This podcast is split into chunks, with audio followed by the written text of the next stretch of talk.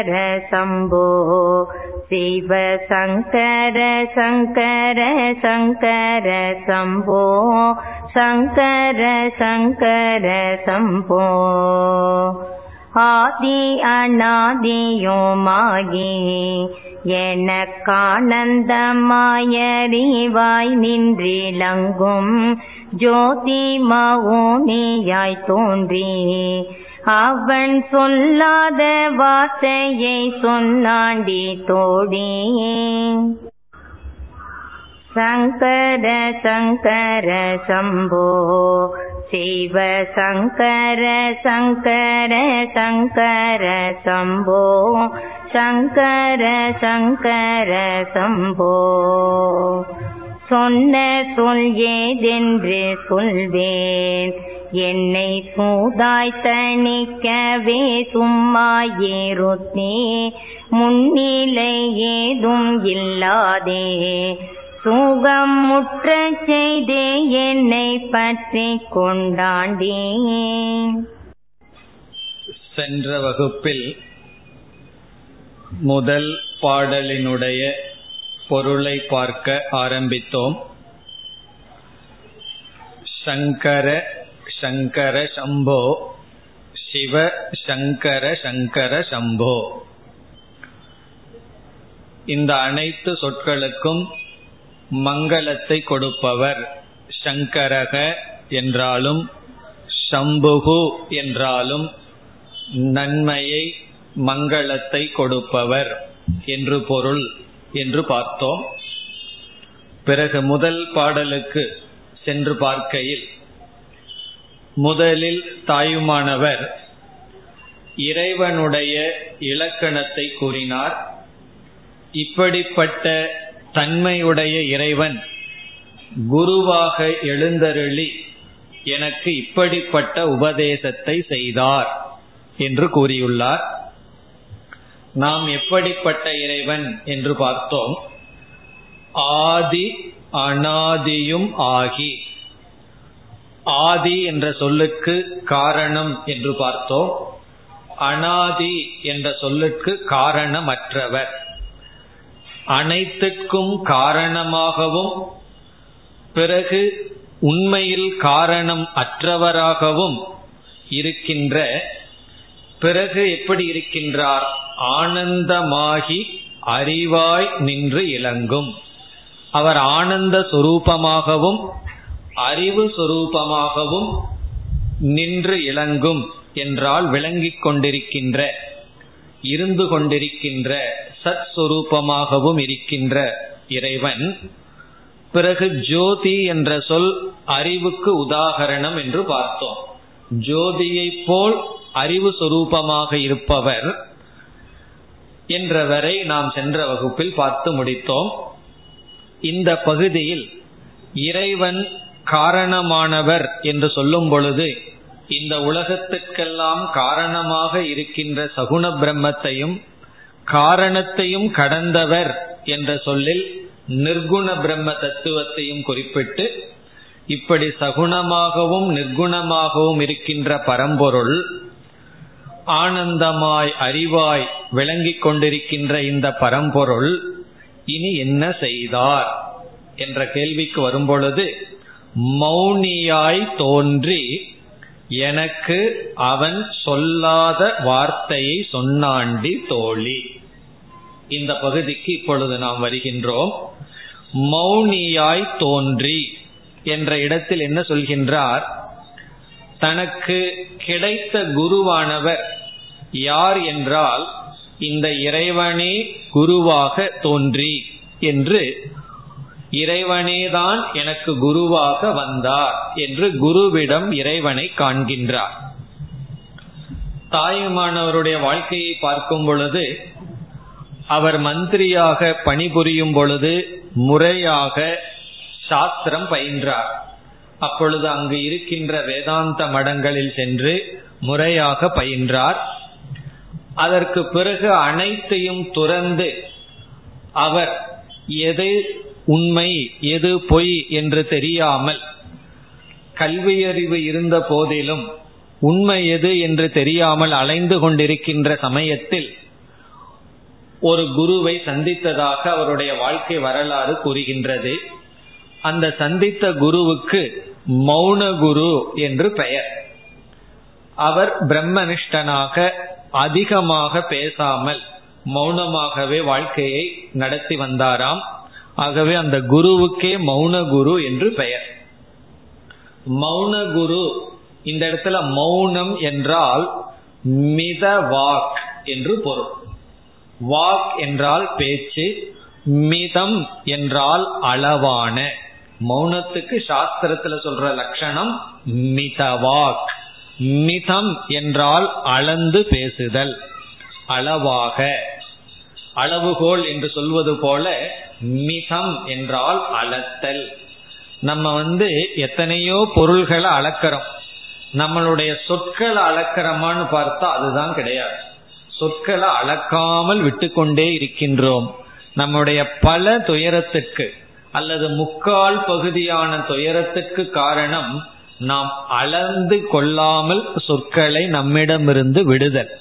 அப்படி இல்லாமல் ஒவ்வொரு சொற்களும் நம்மால் அளக்கப்பட்டு கவனமாக வெளிவந்தால் அப்படி யாருக்கு பேசும் திறன் இருக்கின்றதோ அவர்களை சாஸ்திரம் மிதவாக் என்றால் மிதமான சொல்லை உடையவன் என்று சொல்லும். அப்படி அவர் அளவாக பேசி வந்தார். தன்னுடைய வாக் என்ற இந்திரியத்தை ஒரு கருவியாக பயன்படுத்தி வந்தார். பொழுதுபோக்குக்காகவோ அல்லது தன்னுடைய மனதினுடைய குறையை வெளிப்படுத்துவதாகவோ அல்லது நிறைவின்மையினுடைய வெளிப்பாடாகவோ அவருடைய சொல் அவருக்கு பயன்படவில்லை. அது ஒரு கருவியாக பயன்பட்டது. ஆகவே அந்த குருவுக்கு மௌன குரு என்று பெயர். மௌன குரு என்றால் பேசவே மாட்டார் என்று பொருள் அல்ல. ஒருவர் ஒன்றுமே பேசவில்லை. எந்த அடையாளமும் காட்டவில்லை. பேசாமல் கல் போல் இருக்கின்றார் என்றால் அவரிடமிருந்து எந்த உபதேசத்தையும் நாம் பெற முடியாது. எந்த பிரயோஜனத்தையும் பெற முடியாது. ஆகவே இங்கு மௌன குரு என்றால் அவர் முழுமையாக மௌனத்தை அனுஷ்டிக்கிறார் என்று பொருள் அல்ல. மிதமான சொற்களை உடையவர். இது அவர் பிரம்மனிஷ்டன் ஞானத்தில் நிலை பெற்றவர் என்பதை காட்டுகின்றது. தாயுமானவர் அப்படிப்பட்ட ஒரு குருவை சந்தித்தார். குருவை சந்தித்து அந்த குருவானவர் தாயுமானவருக்கு மூல மந்திரம் போல் ஒரு சொல்லை உபதேசம் செய்தாராம். இதுவும் அவருடைய வாழ்க்கை சரித்திரத்தில் வருகின்றது. அவர் என்ன சொன்னாராம்? தாயுமானவரை பார்த்து சொன்னது ஒரே சொல்லுதான். சும்மா இரு அப்படின்னு சொன்னாராம். சும்மா இருங்கிறது தான் அந்த குரு வந்து அவருக்கு உபதேசித்த சொல். இந்த சொல்லை எடுத்து ஆழ்ந்து சிந்தித்தார். சிந்தித்து பிறகு தெளிவடைந்தார் என்றெல்லாம் வாழ்க்கை சரித்திரம் கூறுகின்றது. இந்த சும்மா இருங்கிற வார்த்தை சாதாரண வார்த்தை அல்ல. அப்படி இருப்பது அவ்வளவு சுலபமும் அல்ல. இப்படியெல்லாம் அவருடைய வாழ்க்கை சரித்திரம் பேசுகின்றது. இப்பொழுது பாடலுக்குள் வந்தால் மௌனியாய் தோன்றி மௌனியாய் தோன்றி என்ற சொல்லுக்கு பொருள் மௌன குருவாக அந்த இறைவனே தோன்றி. காரணம் என்ன?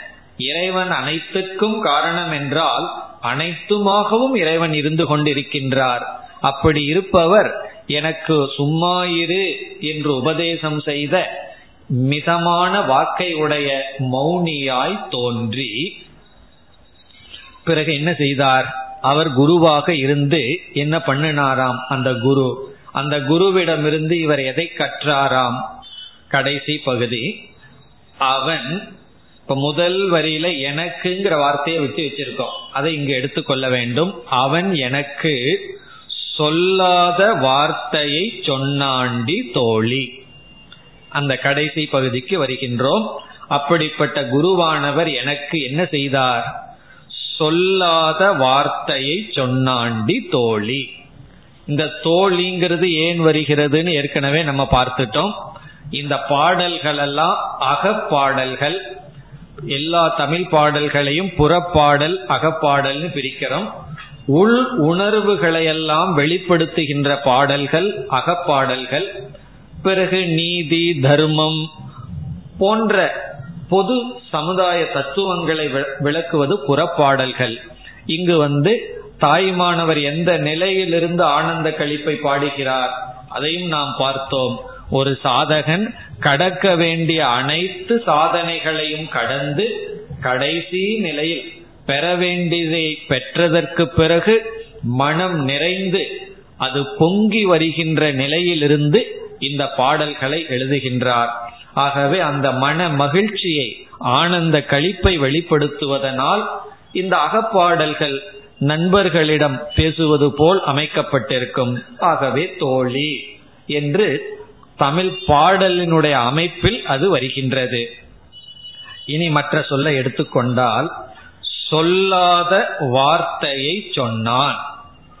இப்ப இந்த வார்த்தைக்கு நாம் விளக்கத்திற்கு வருகின்றோம். சொல்லாத வார்த்தையை சொன்னான்.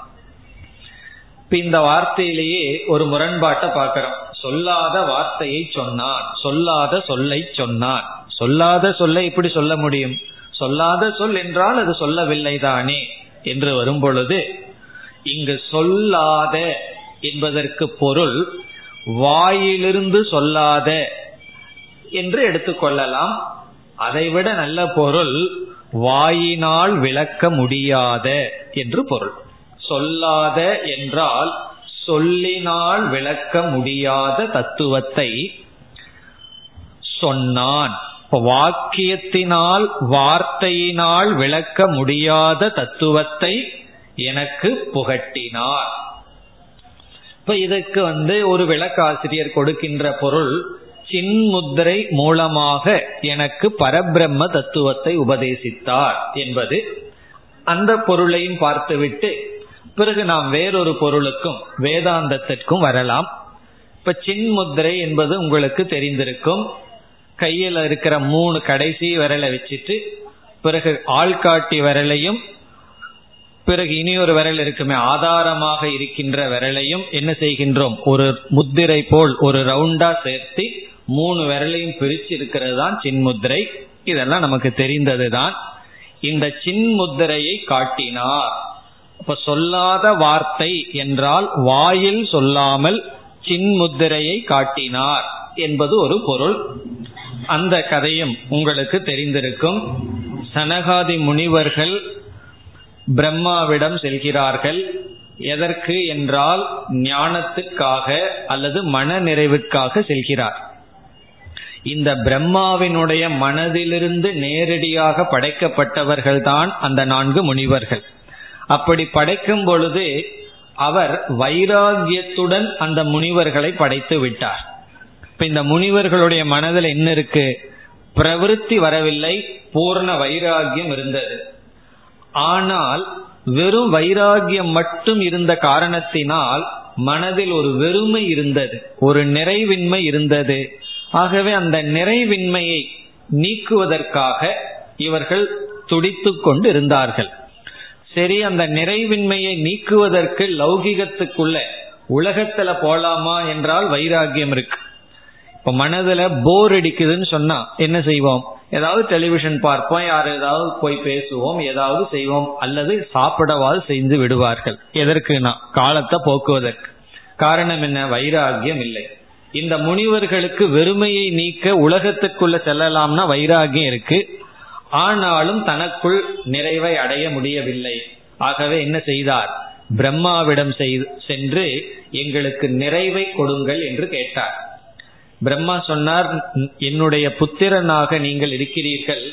நான் வந்து ஏதாவது சொன்னா அதுல ஸ்ரத்த வராது. அப்பா தானேன்னு சொல்லி.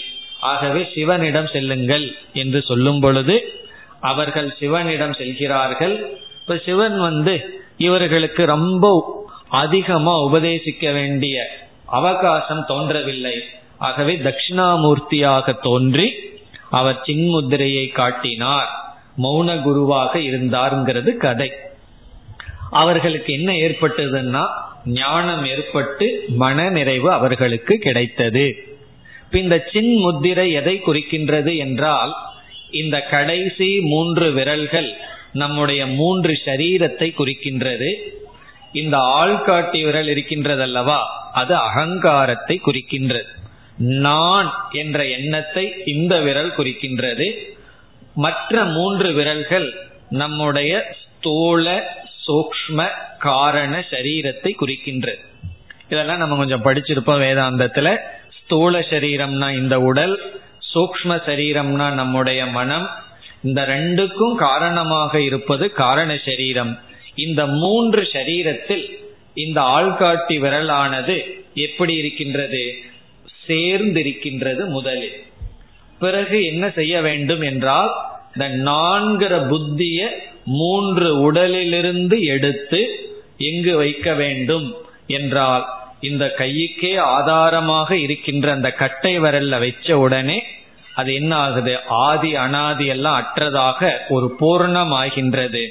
அப்பொழுது விலகி கொள்கின்றது.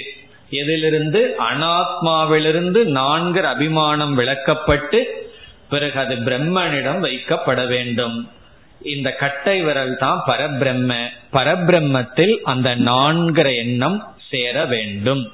என்று என்ன செய்தார்? சின்முத்திரையை காட்டினார். தட்சிணாமூர்த்தி பேசவே இல்லை. அதனாலதான் அவருக்கே மௌன குரு என்று பெயர். ஏன் அவர் பேசவில்லை என்றால் சிஷ்யர்களுக்கு பேச்சு அப்பொழுது தேவையில்லை. ஆகவே இந்த சின் முத்திரையின் மூலமாகவே இவர் என்ன செய்தார்? ஞானத்தை புகட்டினார். இப்போ வைராகியம் வந்து வெறுமையுடன் மனதில் இருக்கும் பொழுது நானே பூர்ணமானவன். என்னை பூர்ணப்படுத்திக் கொள்வதற்கு இனி ஒரு பொருள் தேவையில்லை என்ற அறிவு வந்தவுடன் அவர்கள் நிறைவை அடைந்தார்கள். இதுதான் சொல்லாத வார்த்தை. என்பதற்கு ஒரு பொருள். இனி நம்ம வேதாந்தத்துக்கு வேறொரு பொருளுக்கு வரலாம். நான் ஏற்கனவே உங்களிடம் கூறியிருந்தேன் இந்த ஆனந்த கழிப்பு என்பது உண்மையில் உபதேசத்திற்கான நூல் அல்ல இந்த டீச்சிங்கான பகுதி அல்ல. இது நம்மளாக படித்து ரசிக்க வேண்டிய பகுதி தான் நாமளே சிந்திக்க வேண்டிய அனுபவிக்க வேண்டியது. இருந்தாலும் நாம் என்ன செய்கின்றோம்? இந்த பாடலை எடுத்துக்கொண்டு ஆங்காங்கு என்ன செய்கின்றோம்? வேதாந்தத்தில் இருக்கிற கருத்தை இங்க கொண்டு வந்து இது ஒரு வேதாந்த வகுப்பாக நாமளாக மாற்றிக் கொள்கின்றோம். காரணம் என்ன? இந்த தாயுமானவரையும் அனுபவிச்சது போல இருக்கும் வேதாந்த வகுப்பும் கேட்டது போல் இருக்கும். அதை மறந்து விடக் கூடாது. அதனால வேதாந்த கிளாஸ் போல ஸ்டெப் பை ஸ்டெப்பா உபதேசம் இருக்காது. ஆங்காங்கு இருக்கின்ற கருத்துக்கள் எடுக்கப்பட்டு அதை நாம் வேதாந்த வகுப்பாக மாற்றி கொள்கின்றோம். அதை வந்து இந்த ஆனந்த கழிப்பு முடிகிற வரை உங்கள் மனதில் இருக்க வேண்டும். இனி இந்த சொல்லாத வார்த்தையை சொன்னான் என்பதற்கு வேதாந்தத்தில் இருக்கின்ற சில கருத்துக்கு செல்கின்றோம். பிரமாணம் என்கின்ற சொல் நீங்கள் கேள்விப்பட்டிருக்கலாம் அல்லது ஞாபகம் இருக்கலாம். பிரமாணம் என்றால் அறிவை கொடுக்கும் கருவி. பிரமாணம் என்றால் அறிவை கொடுக்கும் கருவி. இப்ப கண் வந்து ஒரு பொருளினுடைய வர்ணத்தை கலர் எப்படிப்பட்டதுங்கிற அறிவை கொடுக்க கருவி. காது வந்து சப்தத்தை பற்றிய அறிவை கொடுக்கும் கருவி. தோலானது நம்முடைய உடலானது ஒரு பொருள் மென்மையா இருக்கா இல்லையாங்கிற அறிவை கொடுக்கும் கருவி. இப்படி பலவிதமான கருவிகள் இருக்கின்றன.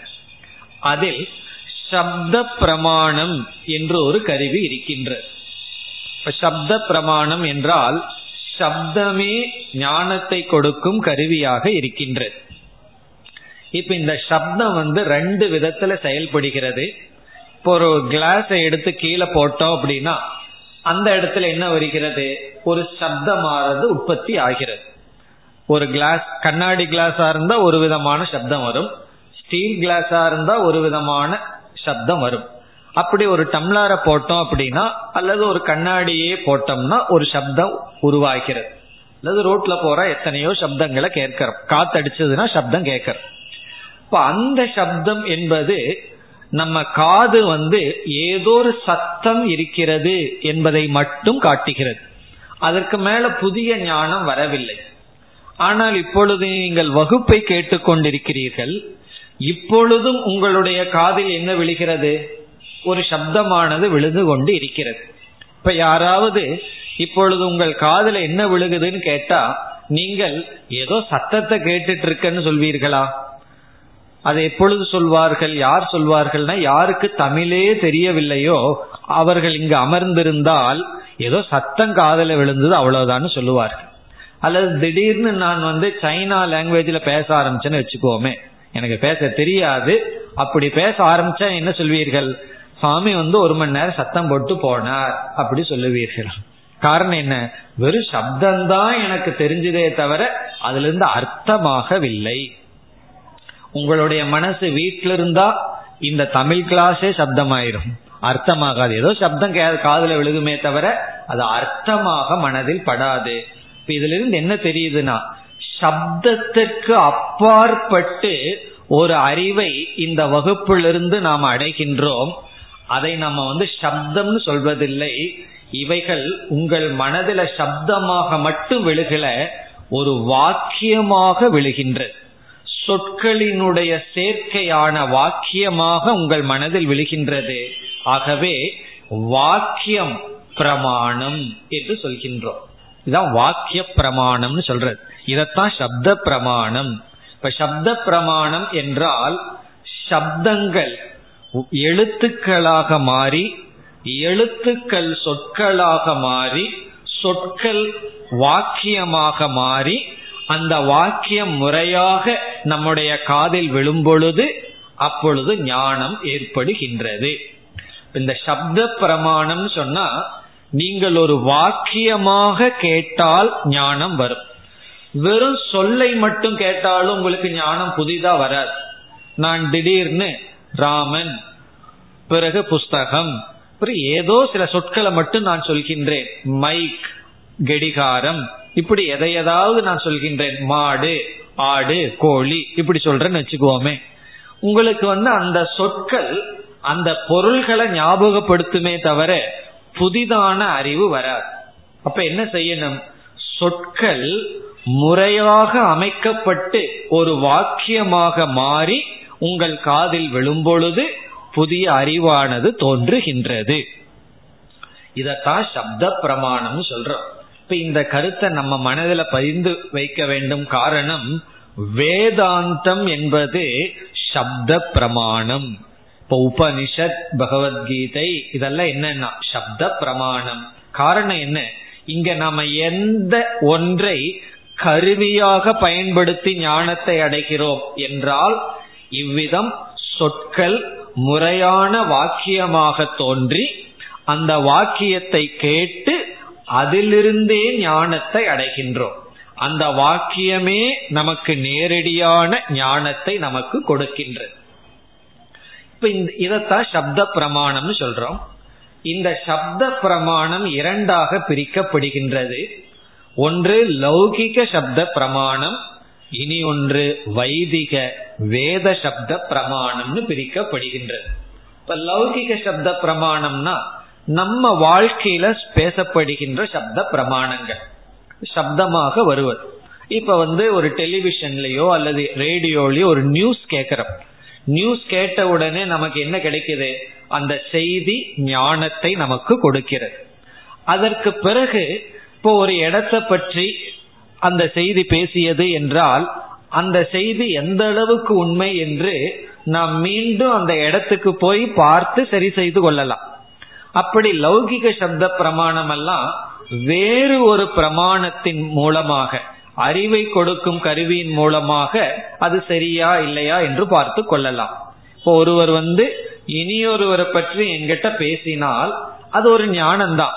ஆனா உடனே அதை அறிவுன்னு நான் எடுத்துக்க மாட்டேன். என்ன செய்வேன்? அது சரியா என்று மீண்டும் ஆராய்ச்சி செய்து அது சரியா இல்லையா என்று நாம் பார்ப்போம். இப்ப அதே போல வேதமானது ஒரு வாக்கியத்தை நமக்கு சொல்கிறது. அப்படி சொன்ன உடனே அந்த வேதம் சரியா தப்பா அப்படிங்கிறதுக்கு நம்ம வேற யாருகிட்டையும் போக முடியாது. நமக்கு ஒரு குழப்பம் வந்ததுன்னா மீண்டும் வேதத்துக்குள்ளதான் போய் அதனுடைய அர்த்தத்தை நம்ம பார்க்க முடியும். அப்படி வேதத்தை நம்ம என்ன சொல்றோம்? ஸ்வத பிரமாணம் அப்படின்னு சொல்றோம். ஸ்வத பிரமாணம்னா அது சுதந்திரமாக யாரையும் சார்ந்திருக்காமல் தானே முழுமையாக அறிவை கொடுக்கின்றது. இப்ப வேதம். இப்ப வேதத்திலிருந்து நமக்கு ஞானம் வரணும்னா அந்த வேதம் யாருடைய தயவும் இல்லாமல் நேரடியாக நமக்கு ஞானத்தை கொடுக்கும். அப்படி வேதம் வந்து நமக்கு தர்மத்தை பற்றிய ஞானத்தை கொடுக்குது. நீ வந்து தானம் பிரேயர் பிரார்த்தனை இப்படியெல்லாம் செய்தால் கண்ணுக்கு தெரியாத புண்ணியம் என்ற பலன் வரும்னு வேதம் சொல்லுது. பிறகு வந்து நீ மற்றவர்களுடைய பொருளை எடுத்துக்கொண்டால் ஹிம்சை செய்தால் உனக்கு கண்ணுக்கு தெரியாத பாபம்னு ஒரு பலன் வரும். அது உனக்கு துக்கத்தை கொடுக்கும்னு வேதம் சொல்கிறது. இப்ப வேதம் வந்து பாப புண்ணியம் வருதுன்னு சொல்லுது. அந்த பாப புண்ணியமும் அதிர்ஷ்டம் கண்ணுக்கு தெரியாதுன்னு சொல்லுது. இத நான் எங்க போய் வெரிஃபை பண்றதுன்னா எங்க போய் பாக்கிறதுனா நம்ம யாருகிட்டையும் போக முடியாது. அதனாலதான் வேதத்துல நம்பிக்கை இருந்தா பாப புண்ணியத்தை நம்புவோம். வேதத்துல நம்பிக்கை இல்லைன்னா வேற யாருகிட்டையாவது போய் வேதம் சொல்றது உண்மையா பொய்யான்னு கேட்க முடியாது.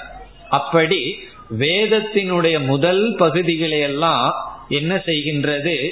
பாப புண்ணியம் தர்மம் இதை பற்றி அறிவை நமக்கு சப்தத்தின் மூலமா கொடுக்குது பிறகு வேதம் என்ன செய்கிறது? கடைசி பகுதி வேதாந்தத்துக்கு வந்தோம்னா சப்தத்தின் மூலமா ஒரு சாதகன் எப்படிப்பட்ட தகுதிகளை அடைஞ்சிருக்கணும்? சாந்தோ தாந்தோ உபரதி திதிக்ஷுகு என்றெல்லாம் உபனிஷத்துல ஒருவன் மன அமைதி இந்திரிய ஒழுக்கம் பொறுமை இப்படிப்பட்ட சாதனைகளுடன் கூடியவனாக இருக்க வேண்டும்னு சாதகனுக்கு இருக்க வேண்டிய அறிவை சாஸ்திரம் நமக்கு போதிக்கின்றது. இப்படி வேதாந்தத்துல எத்தனையோ கருத்துக்கள் எல்லாம் போதிக்கப்படுகின்றது. இந்த உலகத்துக்கு காரணம் ஈஸ்வரன் அப்படின்னு சாஸ்திரம் தான் சொல்லுது. இப்ப சாஸ்திரத்துல நம்பிக்கை இல்லைன்னா ஈஸ்வரனையும் நம்ம நம்ப முடியாது. ஏன்னா சாஸ்திரம் தான் நமக்கு ஈஸ்வரன்கிற தத்துவத்தை அறிமுகப்படுத்துகின்றது. இப்படி வேதாந்தத்துல எத்தனையோ கருத்துக்கள் நமக்கு பேசப்படுகிறது. இனி நம்ம ஒரு கேள்வி கேட்கிறோம். உண்மை மெய்ப்பொருள் பரபிரம்ம தத்துவம் ஒன்னு இருக்கு. அந்த தத்துவத்தை வேதாந்தமானது சொற்களினால் விளக்குமா விளக்காதா என்பது கேள்வி. இப்ப உங்களுக்கு கேள்வி புரிகின்றதா? இப்ப வேதம்ங்கிறது ஒரு சப்த பிரமாணம். ஒரு வாக்கியங்களினால் நமக்கு அறிவை புகட்டுவது. அந்த வேதம் புகற்ற அறிவை வேற யாருகிட்டையும் போய் கேட்டு சரி தப்புன்னு பார்க்க முடியாதுன்னு பார்த்தோம். அந்த வேதம் வந்து ஆரம்பத்துல தர்மா தர்மத்தை எல்லாம் போதிக்குதுன்னு பார்த்தோம். இனி வேதாந்தத்துல பரபிரம்மத்தை அது போதிக்கின்றது. நிர்குண பிரம்மத்தை மெய்ப்பொருளை அது உபதேசிக்கின்றது. அந்த மெய்ப்பொருளை வேதாந்தம் சொல்லினால் விளக்க முடியுமா? என்ற கேள்வி வரும் பொழுது வேதாந்தத்துக்கு அந்த இடத்துல ஒரு பெரிய சங்கடம் வந்துடுது வேற யாருக்கு வந்தா பரவாயில்ல. அந்த பரபிரம்மத்தை காட்ட வேண்டிய வேதாந்தத்துக்கே அந்த இடத்துல ஒரு பெரிய சங்கடம் வந்து விடுகின்றது. எந்த இடத்துலனா அந்த ஒரு மெய்ப்பொருளை அழியாத அறிவு சுரூபமாக இருக்கின்ற அந்த ஒரு மெய்ப்பொருளை காட்ட அல்லது விளக்க வேதாந்தத்துக்கே ஒரு கஷ்டம் வந்து விடுகின்றது. காரணம் என்ன? அந்த வேதாந்தமே சொல் சொல்கின்றது எதோ வாச்சோ நிவர்த்தந்தே எந்த இடத்துல பிரம்மன்கிறது எந்த இடம்னா எங்கு வாக்கும் மனமும் சென்று திரும்பி வந்து விட்டதோ. இதெல்லாம் தான் அந்த புராண கதையில சிவனுடைய தலையை பார்க்கறதுக்கும் ஆரம்பத்தை பார்க்கறதுக்கும் அவருடைய பாதத்தை பார்க்கறதுக்கும் சென்றார்களாம். பிறகு எப்படி திரும்பி வந்தார்கள்? பார்க்க முடியாமல் திரும்பி வந்தார்கள். அதாவது பிரம்மா வந்து பகவானுடைய ஆதியையும் அல்லது விஷ்ணு வந்து பகவானுடைய அந்தத்தையும் பார்க்க போய் பார்க்க முடியாமல் திரும்பி வந்தார்கள்னு சாதாரண மக்களுக்கு ஒரு கதையா சொல்லி வச்சிருக்கு. அதே உபனிஷத்து வந்து எந்த தத்துவத்தை வாக்கும் மனமும் தொடாமல் திரும்பி வந்து விட்டதோ அதுதான் என்று வேதமே அக்செப்ட் பண்ணிக்குது. ஓ வேதாந்தமே அந்த பிரம்மத்தை வாக்கால் விளக்க முடியாதுன்னு சொல்லுது. அப்படின்னா அந்த பிரம்மத்துக்கு என்ன வழி? அந்த பிரம்மத்தை புரிஞ்சுக்கிறதுக்கு என்ன வழி என்றால் அதுதான் இங்கு சொல்லப்படுகிறது சொல்லாமல் சொல்கின்றது. அது வந்து வாக்குல சொல்லாமல் ஆனா சொல்ற காரியத்தை பண்ணிருதான் வாக்க நேரடியா விளக்கல ஆனால் விளக்காமல் விளக்குகின்றது. சொல்லாத வார்த்தையை சொன்னான் என்றால் சொல்லால் விளக்க முடியாத தத்துவத்தை அந்த குருவானவர் சொன்னார். வேதாந்தம் சொல்கிறது. வேதாந்த வாக்கியம் வந்து சொல்ல முடியாத வார்த்தையை சொல்லி விட்டது வாக்கு எட்டாததை அது காட்டி விட்டது எப்படி என்றால் அருந்ததி அப்படின்னு ஒரு நட்சத்திரம் இருக்கு. அது ரொம்ப சின்ன நட்சத்திரம். அந்த நட்சத்திரத்தை பார்க்கணும். ஒருவருக்கு காட்டணும்னு வச்சுக்குவோமே. அல்லது நட்சத்திரம் வேண்டாம். அது அருந்ததினா என்னன்னு புரியலன்னு சில பேருக்கு சந்தேகம் வந்துடும் நிலா இருக்கு. அது முதல் அல்லது இரண்டாம் பிறை. மிக ஒரு சின்ன கோடு போல இருக்கு. அதை வந்து ஒருவருக்கு காட்டணும்னு சொன்னா அவர் பாருன்னா அவருக்கு தெரிய மாட்டேங்குது.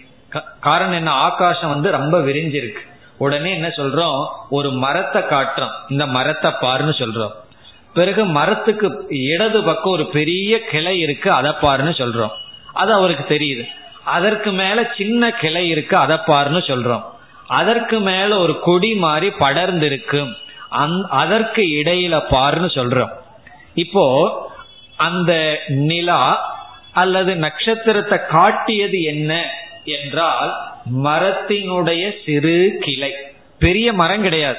பெரிய மரத்துக்கு பக்கத்தில் இருக்கு பாருன்னு சொன்னா அந்த மரத்தை பார்த்து பார்ப்பார். அதுவும் ரொம்ப வானத்துல பெருசா தெரியும் பார்க்க முடியாது. இப்போ ஒரு சிறிய கிளை எதை தொட்டு காட்டியதுன்னா ரொம்ப தூரத்தில் இருக்கிற நிலவை தொட்டு காட்டியது. அது எப்படி காட்டியதுன்னா கிளை செல்ல முடியாத இடத்துக்கு செல்வித்தது. நம்ம வந்து அந்த நட்சத்திரத்தை அல்லது நிலவினுடைய ஒரு சிறிய பிறையை என்ன செய்ததுன்னா சொல்லானது. இந்த கிளையானது எப்படி செல்லாமல் செல்வித்ததோ அதே போல இந்த சொற்கள் இருக்கின்றதல்லவா? அதுவும் அந்த கிளை தான் செய்ய முடியும். வேறு ஒன்றும் செய்ய முடியாது. மரத்துக்கு படிப்படியா போய் கடைசியா இருக்கிற அந்த கிளை தான் அதை காட்ட முடியும். அதே போல வேதாந்தத்திலேயும் எத்தனையோ சொற்கள் இருக்கின்றன.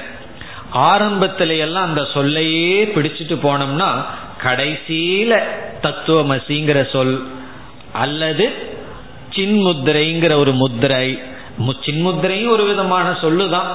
இப்படிப்பட்ட சொற்கள் என்ன செய்கின்றது?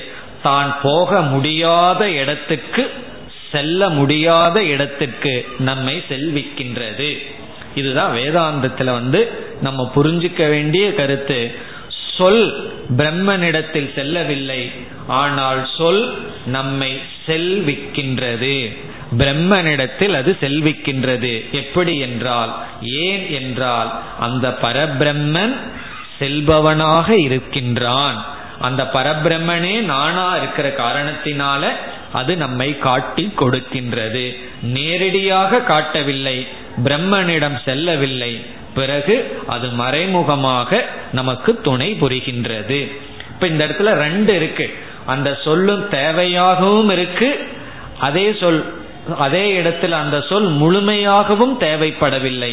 அதனாலதான் சொல்லாத வார்த்தையை சொல்லாத வார்த்தையை என்றால் சொல்ல முடியாத வார்த்தையை சொல்ல முடியாத தத்துவத்தை எனக்கு காட்டினார்.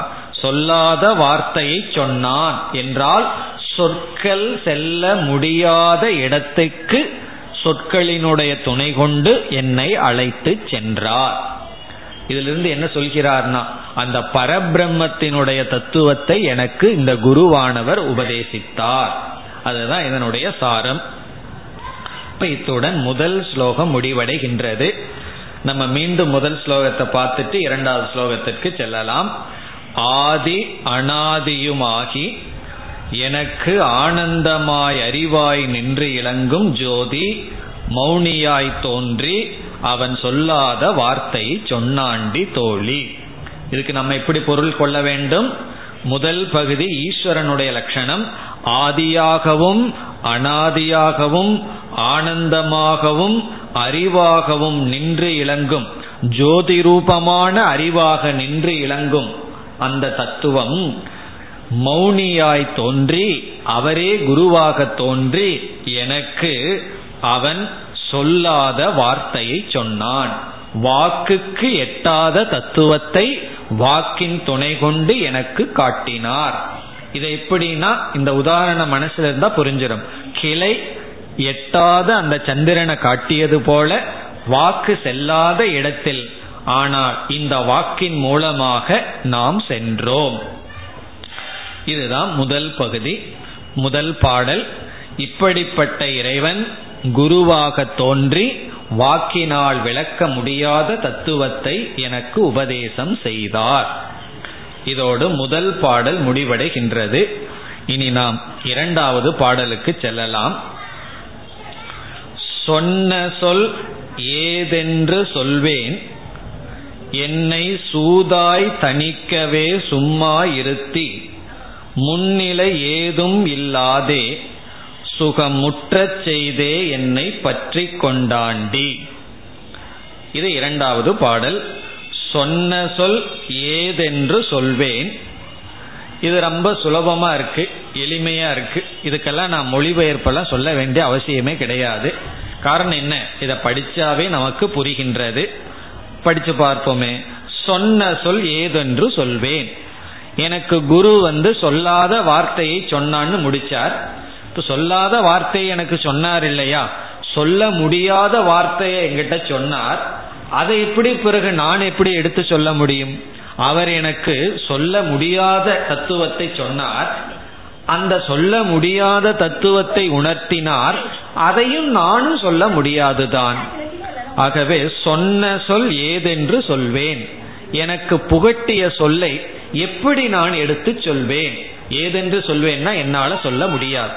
இந்த இடத்துல சொன்ன சொல் என்றால் அந்த சொன்ன சொல்லினால் எனக்கு புகட்டப்பட்ட தத்துவம். அதை நான் எப்படி எடுத்து சொல்வேன் என்றால் எடுத்து சொல்ல முடியாது. சொன்ன சொல் ஏதென்று சொல்வேன். பிறகு என்னை சூதாய் தணிக்கவே சும்மா இருத்தி. சூதாய் அப்படின்னா ஏமாற்றி வஞ்சகமாய். என்னை வந்து ஏமாற்றி தணிக்கவே தனிமைப்படுத்தினார். என்னை வந்து ஏமாற்றி தனிமைப்படுத்தினார். ஏமாற்றினா இந்த இடத்துல என்ன பொருள்? இந்த இடத்துல சூது அப்படிங்கிறதுக்கு என்ன அர்த்தம்னா சில சமயங்கள்ல குழந்தைகளை பெற்றோர்கள் ஏமாற்றி வீட்டில் விட்டுட்டு போய்விடுவார்கள். அவர்கள் எங்கேயோ கிடைக்க முக்கியமான வேலைக்கு போகணும். குழந்தை என்ன பண்ணிட்டு இருக்கோம் நானும் வர்றேன்னு அடம் பிடிக்கும். பிறகு அவர்கள் ஏதாவது சூது செய்வார்கள். அந்த குழந்தையினுடைய கவனத்தை திருப்பி பிறகு அந்த நேரத்தில் அவர்கள் தப்பிக்கொள்வார்கள். இப்படி பெற்றோர்கள் எப்படி குழந்தையை ஏமாற்றுகிறார்களோ அதுதான் இந்த இடத்துல சூது. அப்படி என்னை சற்று ஏமாற்றி என்ன பண்ணாராம்? அந்த இறைவன் இந்த இடத்துல குரு இந்த குரு வந்து கொஞ்சம் ஏமாற்றினாராம். அதெல்லாம் என்ன ஏமாற்றுதல்னு பிறகு பார்ப்போம் விளக்கத்துல. என்னை கொஞ்சம் ஏமாற்றி தணிக்கவே என்றால் என்னை வந்து கொஞ்சம் தனிமைப்படுத்தினார். மற்றவங்கிட்ட இருந்து என்னை பிரித்து ஒரு அசங்கமாக்கி விட்டார். முன்ன வந்து ஆட்டு மந்தை போல அப்படியே கூட்டத்தோட கூட்டமா ஓடிட்டு இருந்தேன் இப்ப என்ன பண்ணிட்டாராம்? என்ன கொஞ்சம் தனிமைப்படுத்தினார். அதனாலதான் சிங்கத்தினுடைய பெருமையை சொல்றது. சிங்கம் வந்து கூட்டம் கூட்டமா இருக்கார். இந்த ஆடு மானெல்லாம் பார்த்தா தான் அது கூட்டம் கூட்டமா இருக்கும். அதனால தனிமையில் இருக்க முடியாது. ஆனா சிங்கம் பார்த்தீங்கன்னா அது தனியா தான் இருக்கும். அப்படி என்னை கொஞ்சம் தனிமைப்படுத்தி. தனிமைப்படுத்தி பிறகு என்ன செய்தாராம்? சும்மா இருத்தி. என்ன குரு ஏற்கனவே என்ன உபதேசம் பண்ணியிருக்கார்? சும்மாருன்னு சொல்லியிருக்கார். அப்படி என்னை சும்மா இருத்தி. பிறகு என்ன செய்தார்? என்னை கொஞ்சம் தனிமைப்படுத்தினார். சமுதாயத்திலிருந்து கொஞ்சம் பிரிச்சார். சும்மா வேற இருக்க வச்சிட்டார். தனிமைப்படுத்தி வேற ஒன்றும் செய்ய வைக்கல சும்மா இருத்தி. பிறகு என்ன பண்ணாராம்? முன்னிலை ஏதும் இல்லாதே. முன்னிலை ஏதும் இல்லாதே என்றால் எனக்கு முன்னாடி எந்த பொருளும் கிடையாது. எந்த விஷயமும் கிடையாது. முன்னிலைனா கண்ணுக்கு முன்னாடி இந்திரியங்களுக்கு முன்னாடி எந்த ஒரு பொருளும் இல்லாமல் இல்லாதே என்பது இல்லாது இல்லாத என்று பொருள். இந்த ஏ அப்படிங்கிறது தேற்ற ஏகாரம் அப்படின்னு சொல்றது. சமஸ்கிருதத்துல ஏவ அப்படின்னு சொல்றது. அப் இரு நிறுத்தி முன்னிலை ஏதும் இல்லாத முன்னிலை ஒன்றும் இல்லாத என்று பொருள் இல்லாத சுகம் முற்ற செய்தே.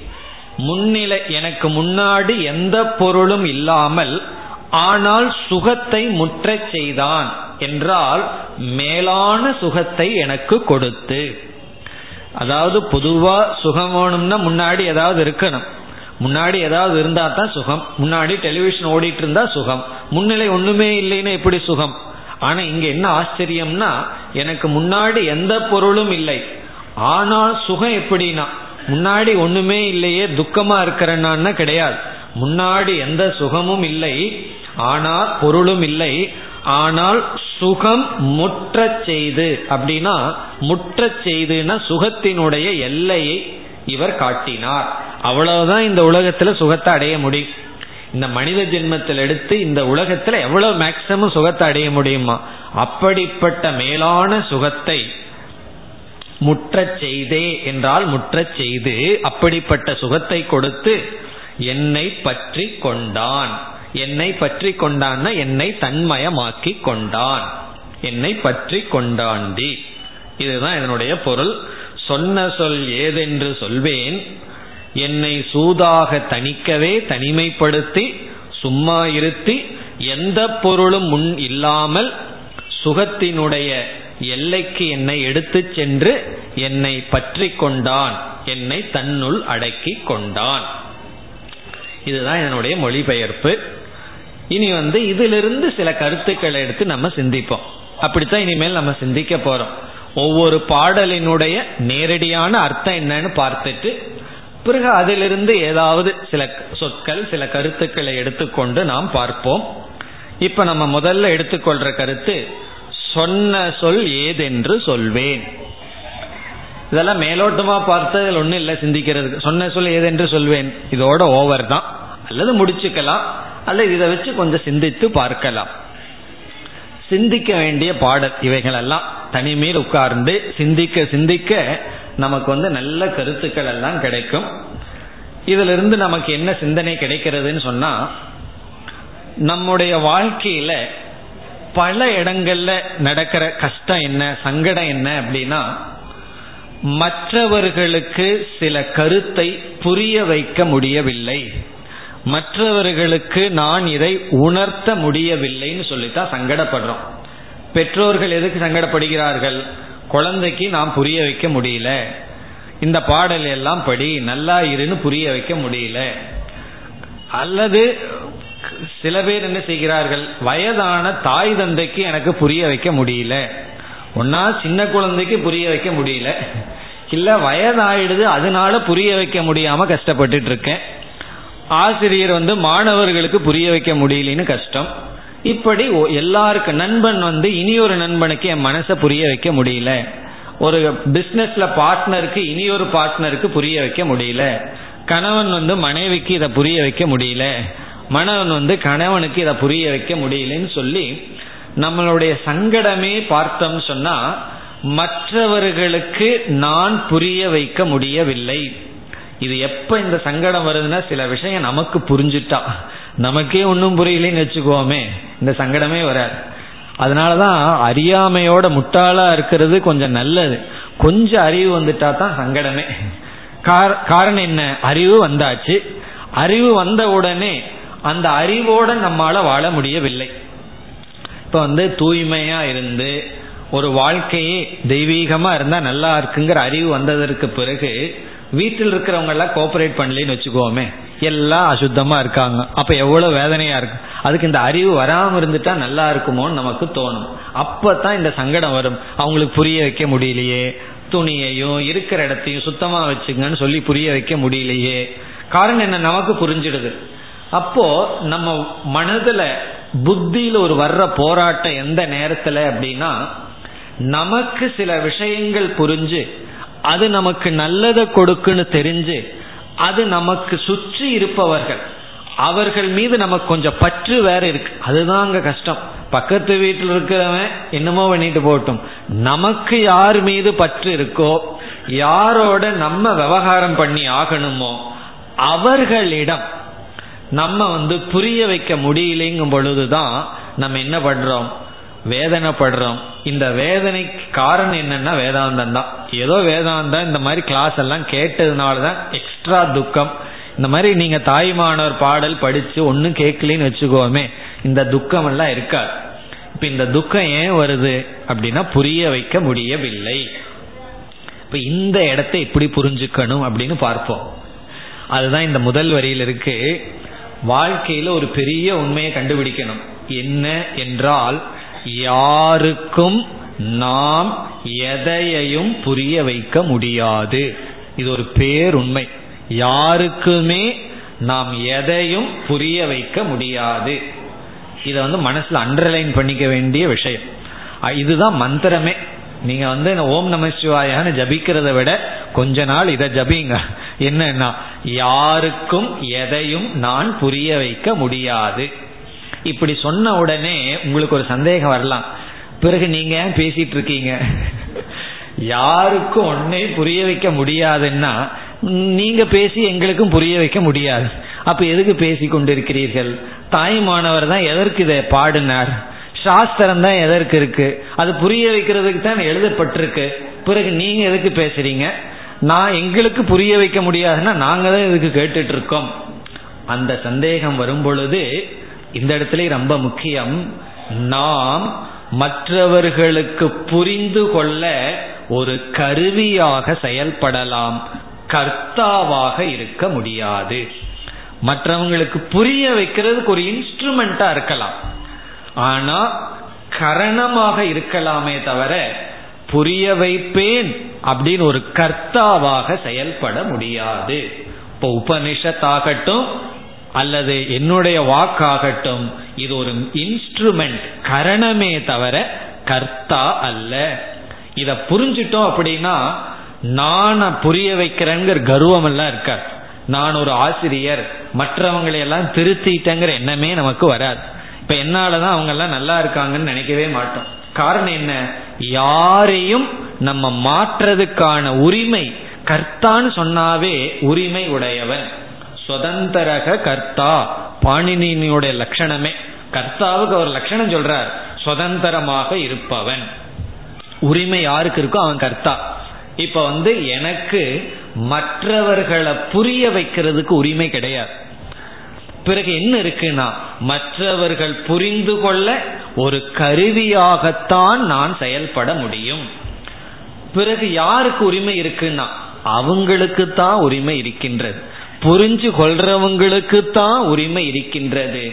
ஆகவே ஒரு பெரிய பாடம் வாழ்க்கையில என்ன நம்ம படிக்கணும் அப்படின்னா நம்ம என்னைக்குமே ஒரு கருவியாக இருந்து கொண்டிருக்கிறோமே தவிர நம்ம வந்து எதையும் மாற்ற எதையும் புரிந்து கொள்ள ஒரு கர்த்தாவாக இல்லை.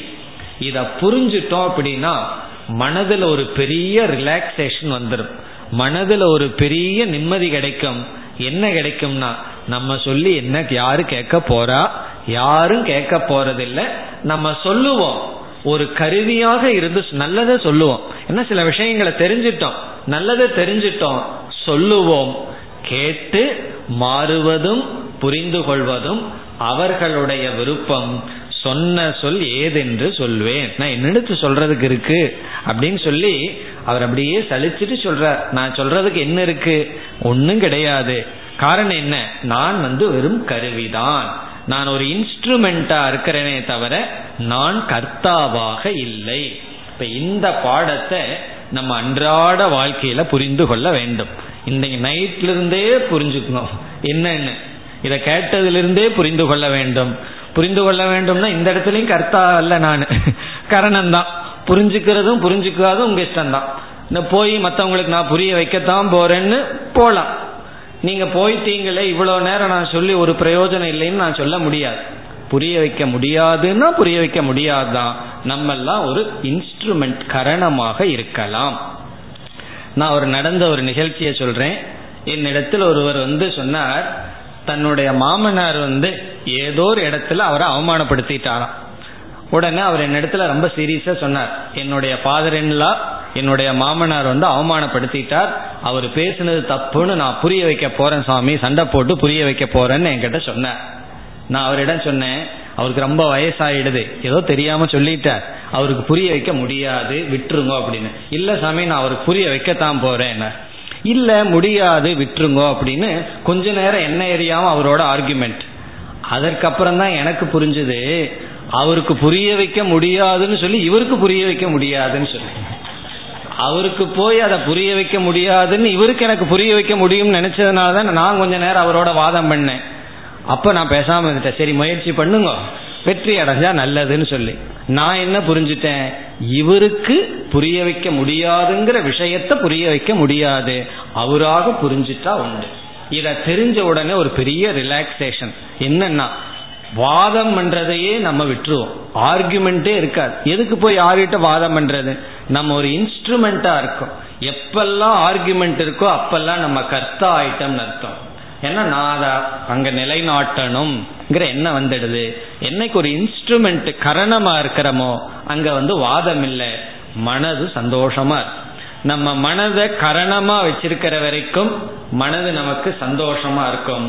மனது கர்த்தாவாகும் பொழுதுதான் மனது நம்ம அளக்கடிக்கும் இப்ப இந்த இடத்துல வந்து இது வந்து சாதாரண விஷயத்துக்கும் இதுதான். பிரம்ம ஜானத்துக்கும் பிரம்மத்தை உணர்ந்தவர்கள் என்ன உணர்கிறார்கள்னு சொன்னா நான் வந்து யாருக்கும் அந்த பிரம்மத்தை எடுத்து சொல்ல முடியாது. காரணம் என்னுடைய குருவே எனக்கு அவர்னால வாயில சொல்ல முடியல. அதே கதி தான் எனக்கும். பிறகு நான் என்ன பண்றேன்னா ஏதோ இருக்கிற வரைக்கும் ஒரு கருவியா இருந்துட்டு இருக்கேன். புரிகிறவங்க அது புரிந்து கொள்ளலாம். என்னுடைய குருவும் கருவியா இருந்தார். இப்ப அவருடைய குரு அவருக்கு கருவியா இருந்தார். இப்படி நம்ம எல்லாம் ஒரு கருவியாக இருந்து வருகின்றோமே தவிர யாரும் கர்த்தா அல்ல என்று உணர்ந்தவுடன் அந்த ஒரு மன நிறைவு இருக்கின்றதல்லவா? என்ன நிறைவுனா பேசணுங்கிற ஆதங்கம் போயிரும். நிரூபிக்கணும் இந்த இடத்துல நிலைநாட்டணும் அப்படிங்கிற ஒரு வெறி இருக்கு எல்லாத்துக்கும். பேசி நான் வந்து நிலைநாட்டுவேன் அப்படிங்கிற ஒரு உற்சாகம் அதெல்லாம் போன உடனே மனசுக்கு வர்றது டோட்டல் ரிலாக்ஸேஷன் சொல்லுவோம். முழுமையா வருகின்ற அமைதி. அந்த அமைதியினுடைய வெளிப்பாடு தான் இந்த சொல். நான் இதை அதிகமாக சொல்றது காரணம் இந்த சொல் பல இடங்கள்ல நீ வரப்போகுது. அதாவது பேசாத காரியம் பேசினான் பெற்றதை ஏதென்று சொல்வேன். இப்படி நான் வந்து என்னன்னு எடுத்து சொல்றது? என்னால சொல்ல முடியாது. பெற்றதை நான் எப்படி சொல்லுவேன்னா என்னால சொல்ல முடியாது. அதாவது என்னால புரிய வைக்க முடியாது. என்னால் விளக்க முடியாது என்று பல இடங்களில் தாயுமானவர் பேசுகின்றார். இந்த ஆனந்த கழிப்பு மட்டுமல்ல பல இடங்கள்ல தன்னுடைய சொல்லினுடைய பயனின்மையை அவர் உணர்ந்தார். அப்போ அவர் உண்மையிலேயே புரிய முடியாத தத்துவத்தை அவர் புரிஞ்சிட்டதுனாலதான் இப்படிப்பட்ட சொற்கள் அவரிடம் இருந்து வந்துள்ளது. அதனால் இந்த இந்த மாதிரி சொல்லல எந்தெந்த இடத்துல வருதோ அந்த அனைத்துக்கும் இதுதான் நம்ம பார்த்தது தான் விளக்கம். சொன்ன சொல் ஏதென்று சொல்வேன். இதனுடைய பொருள் என்ன? இதுதான் பாவார்த்தம்ங்கிறது. பாவம்னா எந்த உணர்விலிருந்து தாய்மானவருக்கு இந்த சொல் வந்திருக்குன்னு பார்த்தோம்னா நான் வந்து என்னன்னு எடுத்து சொல்லுவேன். என்னால சொல்ல முடியாது. நான் ஊமையாகி விட்டேன். நான் மௌனத்தை அடைந்து விட்டேன். காரணம் என்ன? எப்பொழுது வாய் பேசிட்டு இருப்போம்? எப்பொழுது நான் கர்த்தா நான் இதை நிலைநாட்டி விடுவேன்? எனக்கு வந்து வாக் சாதுரியம் இருக்கு. எனக்கு வந்து இலக்கணம் தெரியும் தர்க்கம் தெரியும் பேசி புரிய வச்சிருப்பேன்னு என்ன இருக்கிற வரைக்கும் பேசிட்டு இருப்போம். பிறகு யாருக்கும் ஒன்னும் புரிய வைக்க முடியாதுன்னு தெரிஞ்சவுடன் மௌனத்தை நாம் அடைவோம். இதற்கு இனி ஒரு நல்ல உதாகரணம் இருக்கின்றது. சதாசிவ பிரம்மேந்திரான் ஒருவர். அவருடைய பாடல்கள் எல்லாம் இருக்கு சில சமஸ்கிருத பாடல்கள். அவர் ஒரு பெரிய ஞானி. அவர் வந்து ஒரு குருவிடம் நன்கு வேதாந்தம் எல்லாம் பயின்றார். பயின்று கொண்டு என்ன செய்து கொண்டிருந்தார்? யாரெல்லாம் அவரிடம் வருகிறாரோ அவரிடமெல்லாம் வாதம் பண்ணி வாதம் பண்ணி வென்று கொண்டே இருந்தார். எப்பொழுது பார்த்தாலும் தர்க்கத்தை வச்சு பேசி பேசி எல்லாத்தையும் வெற்றி பெறுவது. இப்படி இருந்து கொண்டு இருந்தார். ஒருவர் வந்து என்ன செய்தார்? உங்களுடைய சிஷ்யன் நல்ல அறிவாளி தான் நல்லவர் தான் ஆனா எப்பொழுது பார்த்தாலும் எல்லாத்துக்கிட்டையும் வாதம் பண்ணி வாதம் பண்ணி பேசிட்டு இருக்காருன்னு சொன்னார். தன்னுடைய குருவிடம் போய் சொன்னார். உடனே குரு கூப்பிட்டு அவர் சொன்னார் சதேசிவ பிரம்மேந்திரா கிட்ட சொன்னார். என்னன்னா ஊர் வாயையெல்லாம் நீ மூடிட்டு இருக்க உன்னுடைய வாயை எப்ப மூட போறேன்னு கேட்டார்.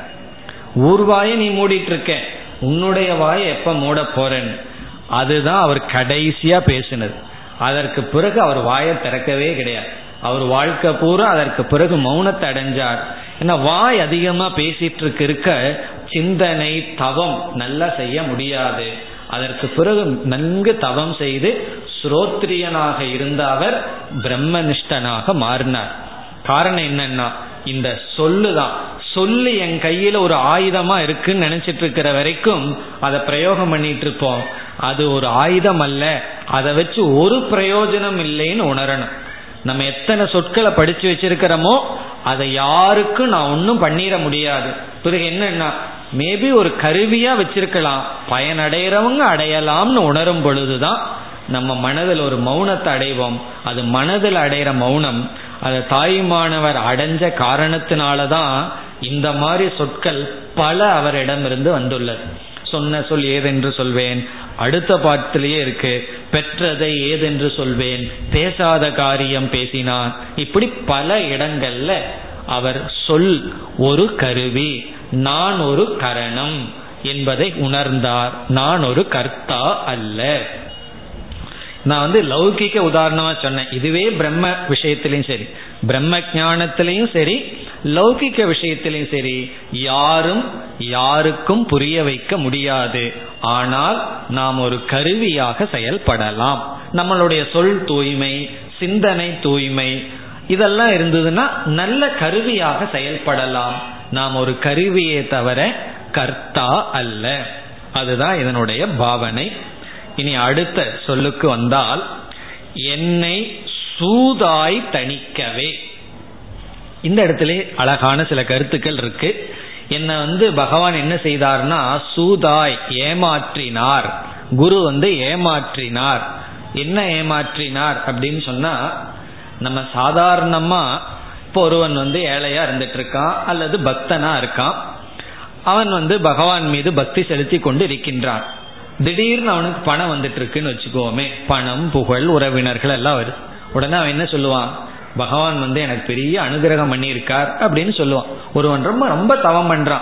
ரொம்ப தவம் பண்ண உடனே நல்ல ஒழுக்கமா வாழ்ந்து கடும் தவம் பண்ண உடனே அதனுடைய பலனா பணம் வந்ததுன்னா அவன் என்ன நினைக்கிறான்? பகவான் வந்து அனுகிரகம் பண்ணிட்டார்.